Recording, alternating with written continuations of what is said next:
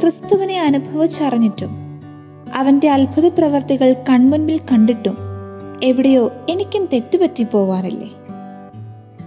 ഇവിടെയാണ് ഞാനും ഈശോയുടെ കല്ലറയ്ക്ക് കാവൽ നിന്ന കാവൽക്കാരും തുല്യരാകുന്നത് വിശുദ്ധ മത്തായുടെ സുവിശേഷം ഇരുപത്തിയെട്ടാം അധ്യായം ഒന്ന് മുതൽ പതിനഞ്ച് വരെയുള്ള തിരുവചന ഭാഗത്ത് നാം കാണുന്നുണ്ട് ഈശോയുടെ പുനരുത്ഥാനവും കാവൽക്കാരുടെ രാജ്യപ്രസ്താവനയും.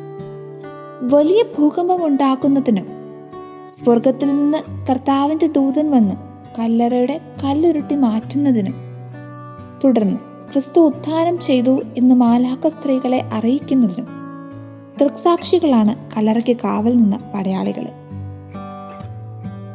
ഈ പടയാളികൾ പറഞ്ഞിട്ടും പ്രധാന പുരോഹിതന്മാർ അത് വിശ്വസിക്കാൻ കൂട്ടാക്കിയില്ല.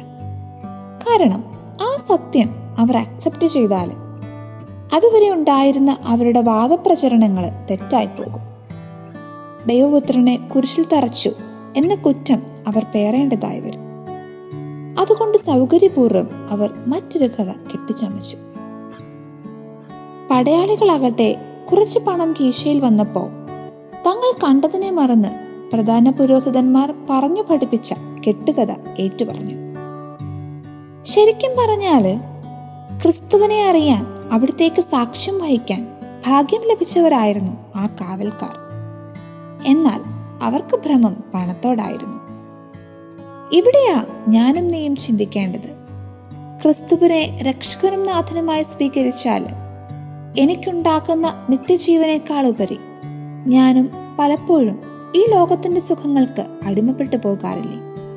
ഞാൻ അറിഞ്ഞ ക്രിസ്തുവിനെ പ്രഘോഷിക്കുമ്പോൾ അല്ലെങ്കിൽ അവന് വേണ്ടി ഞാൻ ജീവിക്കുമ്പോൾ ഈ ലോകത്തിന്റെതായ ചിലതിനോടൊക്കെ എനിക്ക് നോ പറയേണ്ടതായിട്ട് വരും ക്രിസ്തുവിൽ നിന്ന് അവന്റെ സ്നേഹത്തിൽ നിന്ന് നമ്മെ വേർപെടുത്തുന്ന എന്തിനോടും നോ പറയുവാനുള്ള കൃപ നൽകി സർവശക്തനായ ദൈവം നമ്മെ സമൃദ്ധമായി അനുഗ്രഹിക്കട്ടെ